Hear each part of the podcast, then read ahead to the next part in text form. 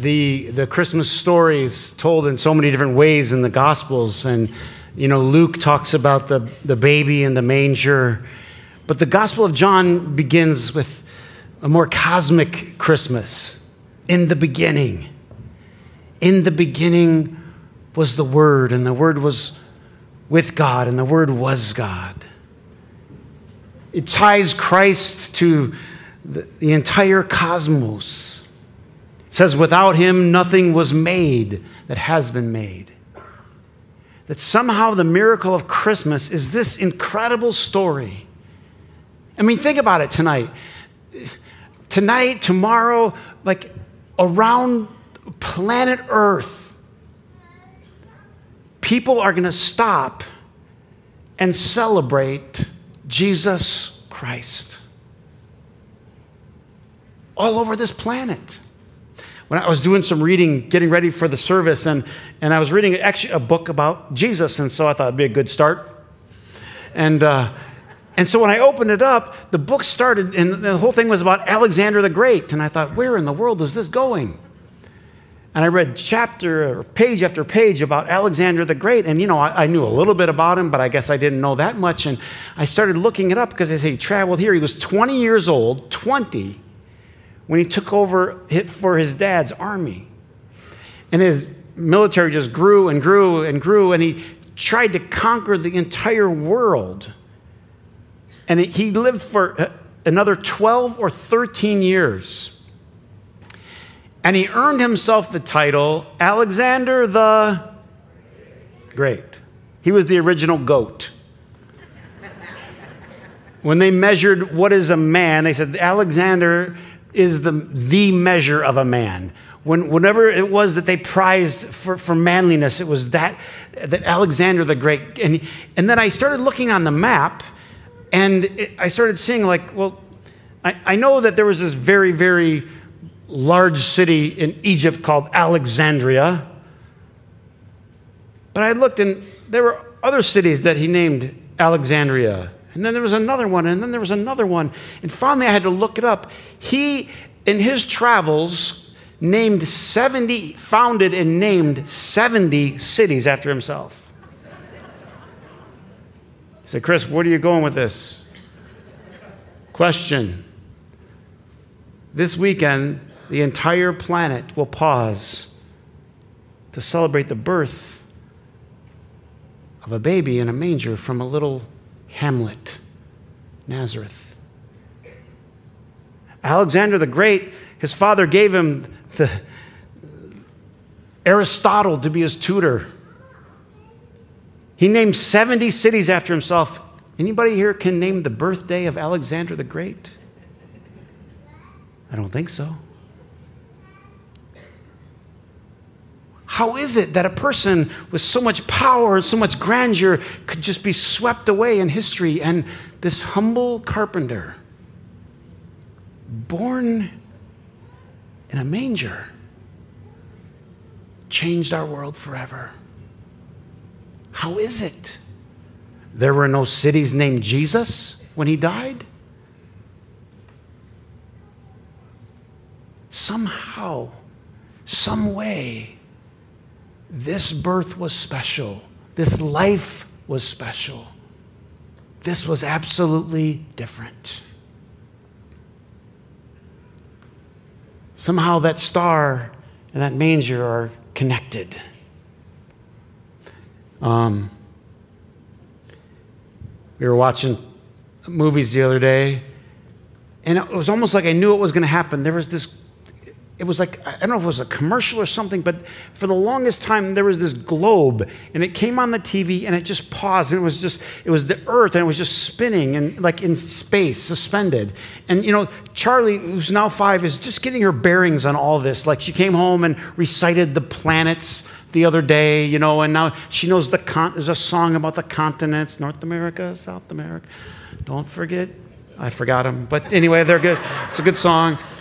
And uh, so she's looking at this, this, this globe, and she's just, it's the first, and she asks this question. She goes, Dad, how does the water that's on the bottom of the earth not spill into space?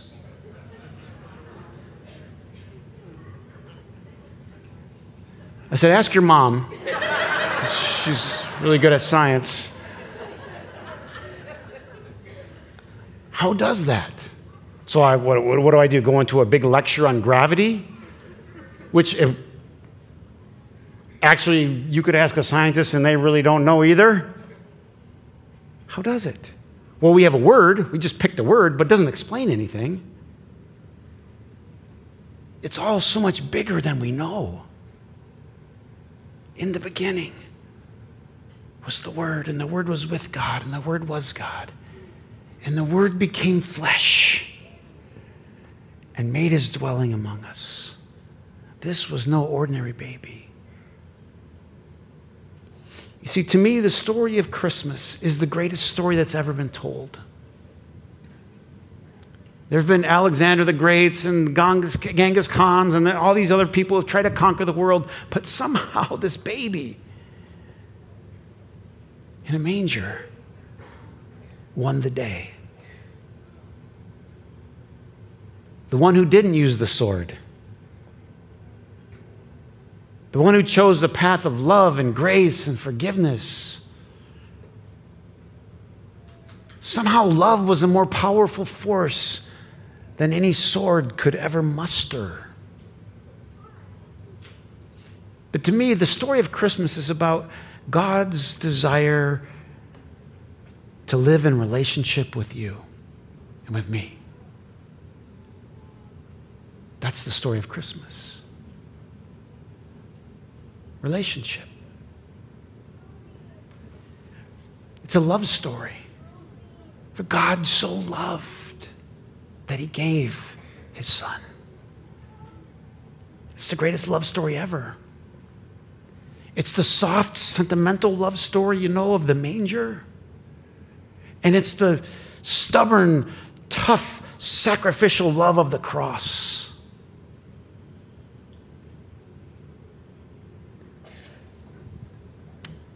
When I think of the cross, I think of a relentless love that will, won't quit.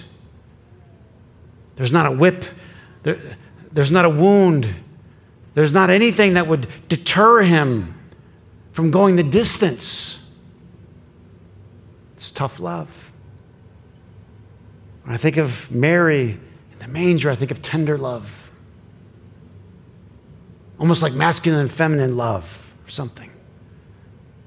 I don't know about in, in your house, but do, do you guys ever fight over the remote?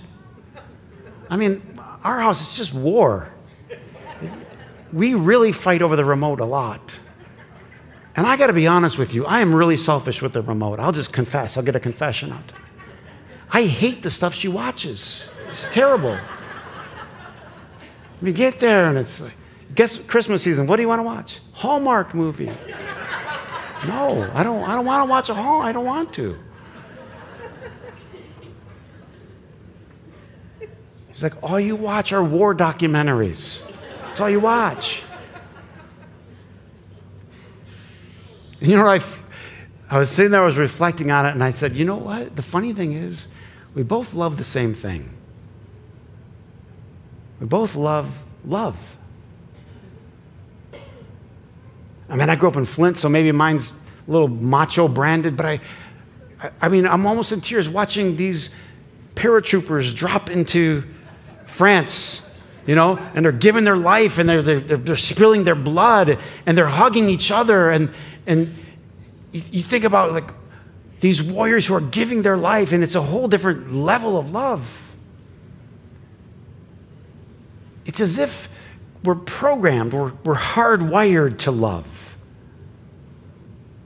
Can I tell you something? No matter what you have in life, I mean, you name it. No matter what you have, no matter what you drive, no matter where you get to live, if you don't have love as a part of it, it is empty and dry and absolutely meaningless. And you could try it. A lot of people have, a lot of people do. But the conclusion's always the same it's empty without love. The whole point of Christmas is God wants to love us. and live in relationship with us. That's the point. For God so loved that he gave. And how does God do this relationship? Not, not like people believe it on the street today, not like a lot of people heard growing up. I, I mean, I hate to say it, but God's no dictator. I mean, the story of Christmas is absolute humility. If there's one thing that I get from the Christmas story, it's the humility of God. The desire to be in relationship so much that he becomes this vulnerable baby. Now, there's nothing more approachable and lovable than a baby. It was God's way of screaming at us, I love you, and I want to be in relationship with you. Relationships are so powerful, they change us in such profound ways. And if I could describe God in any way, I would say God is the God who wants to be in relationship with you. Is a loving father.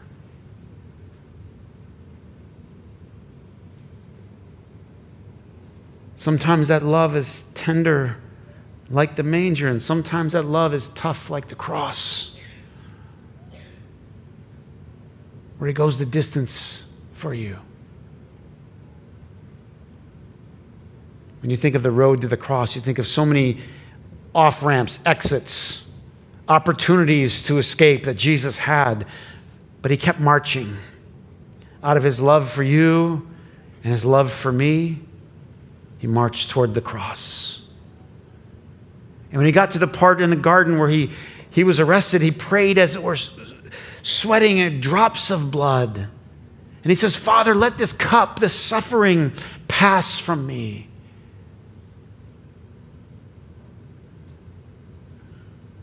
It was real suffering for you. It was real suffering for me. And in his humanness and his weakness, he, he prayed to the Father, let it stop. I can't do anymore. And then he said, Nevertheless, not my will, but yours be done. You've been there. Some of you have shown tough love for people around you. I'm not talking about you were tough with them. I'm talking about you went through some tough things. And you were at a point where you wanted to quit. Some of you dads who get up early to work. Some of you moms who work two jobs. Whatever it is, you just keep going. Out of what? Love. Out of love. Christ kept going. Nevertheless, not my will, but yours be done. Can I tell you something? All of this is about one thing God wants you to know how much He loves you and wants to live in a relationship with you. A lot of times, what people misunderstand is they think it's some sort of religion. You'd sign up for some rules and for some rituals, and you get graded all the time. Friends, I can't tell you how far that is from the truth. I mean, relationship. Where God wants to speak to you on a Thursday afternoon. Where God wants to whisper to you on Monday morning. Where God wants to hear you cry on a Saturday night. And yes, fellowship with you on a Sunday morning. but it's a relationship that stays with you all throughout your day, all throughout your week, through your ups and through your downs and your highs and lows. God hangs with you. And when Jesus left, he said this I am with you always. I am with you always, even to the end of the age. I could line up a lot of people up here. I've never met anyone, I've never met anyone that could genuinely say that this wasn't true. They would all say the same thing. What I value in my life more than anything are the relationships. And the most valuable relationship that you have is your relationship with God. And so, as we share the Lord's Supper tonight, we're going to take the bread and the cup in just a minute. And as we prepare to, I want you to think about this how deeply God loves you. No matter what kind of year this has been, I want you to remember this God loves you and He wants to live in a relationship with you. Relationship. And maybe as we turn the page from one year to the next, it'd be a good time to say goodbye to some stuff that's been holding you back, holding you down, to let go of the past, let go of the past failures and screw ups, and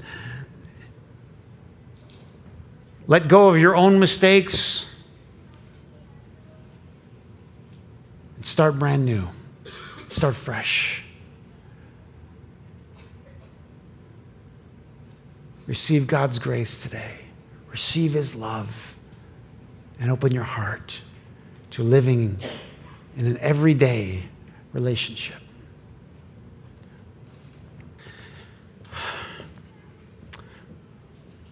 I want to first of all say thanks to all the hardworking people that made Christmas so special tonight. And um, I want to wish you and your family very Merry Christmas. And in a minute, we're going to light candles and sing together. And uh, as we light candles, I want you to think about somebody. I want you to think about somebody that you love. I want you to think maybe about someone that you've lost this year. I know one of the things that I do every single year is when I walk around, I talk to all the different families. Um, many who are here tonight who we did a funeral for this year. We buried a loved one this year. This is the time of year where we miss them deeply, we think about them.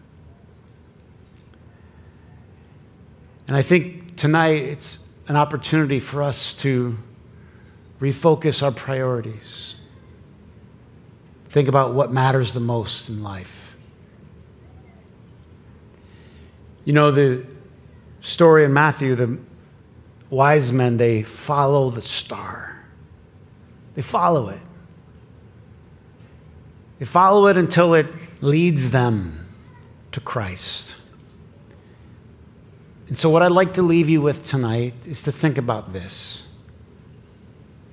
What are you following? What are you chasing? Say, oh, Chris, I'm not chasing anything. I'm just living my life. I'm just doing my thing. But no, maybe think about it a little bit. I think we're all following something or someone. We're chasing. And the problem is, a lot of people, we've been talked into chasing the wrong stuff, and it's exhausting. It's exhausting and it's empty. Or as the writer in Ecclesiastes says, it's like chasing the wind. It's something that you just never find satisfaction because you never arrive, you never catch it.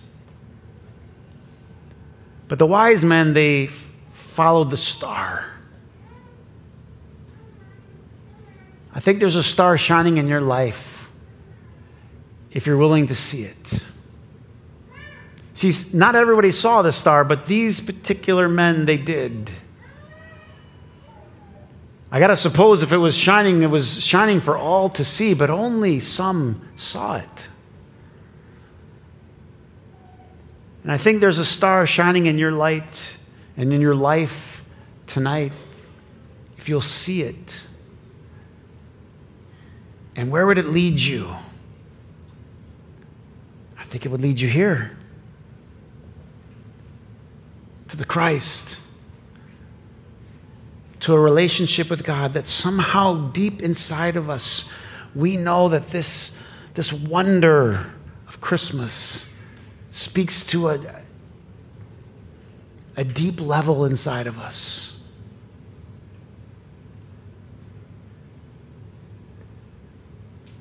What is it you're chasing, really? What is it that you're really after? And I would say, maybe this is a good time to change your pursuits.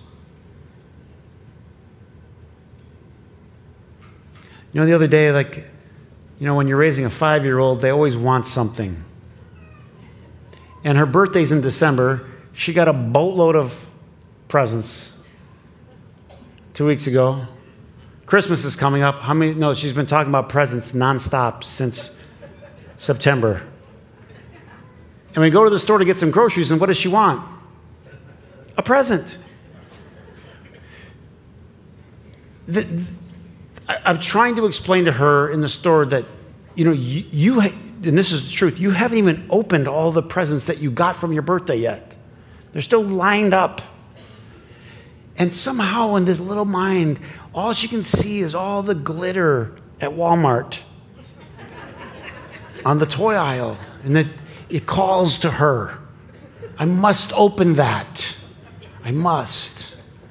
And the funny thing is, as we get older, we're, we're just not that different. We're still enamored by the glitter. It calls to us.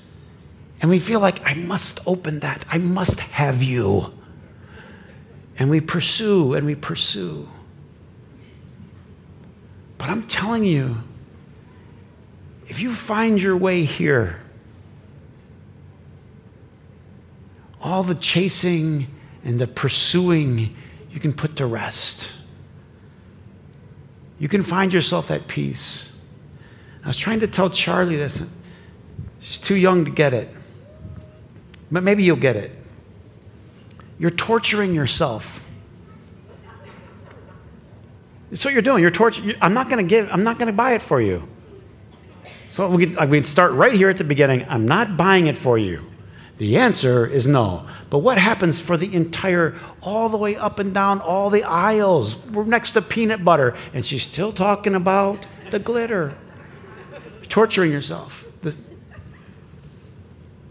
I feel like one of the things that's happened is we've missed the peace of Christmas because we're torturing ourselves with the toys of this world. We're chasing all of this stuff that's never going to make us happy anyway. Happiness is down in here. It's here. So, this Christmas, let it be a, a new resolution for you. That instead of chasing the latest thing, follow the star. See where it takes you. The star is the voice of God. The star is that guiding light in your life that you know when it gets dark out, you know that that's the one you're supposed to follow. I know during the daytime it gets a little noisy and loud and people start clamoring for you, but you know, when it gets quiet, you know, you know where the star is. The wonder of Christmas.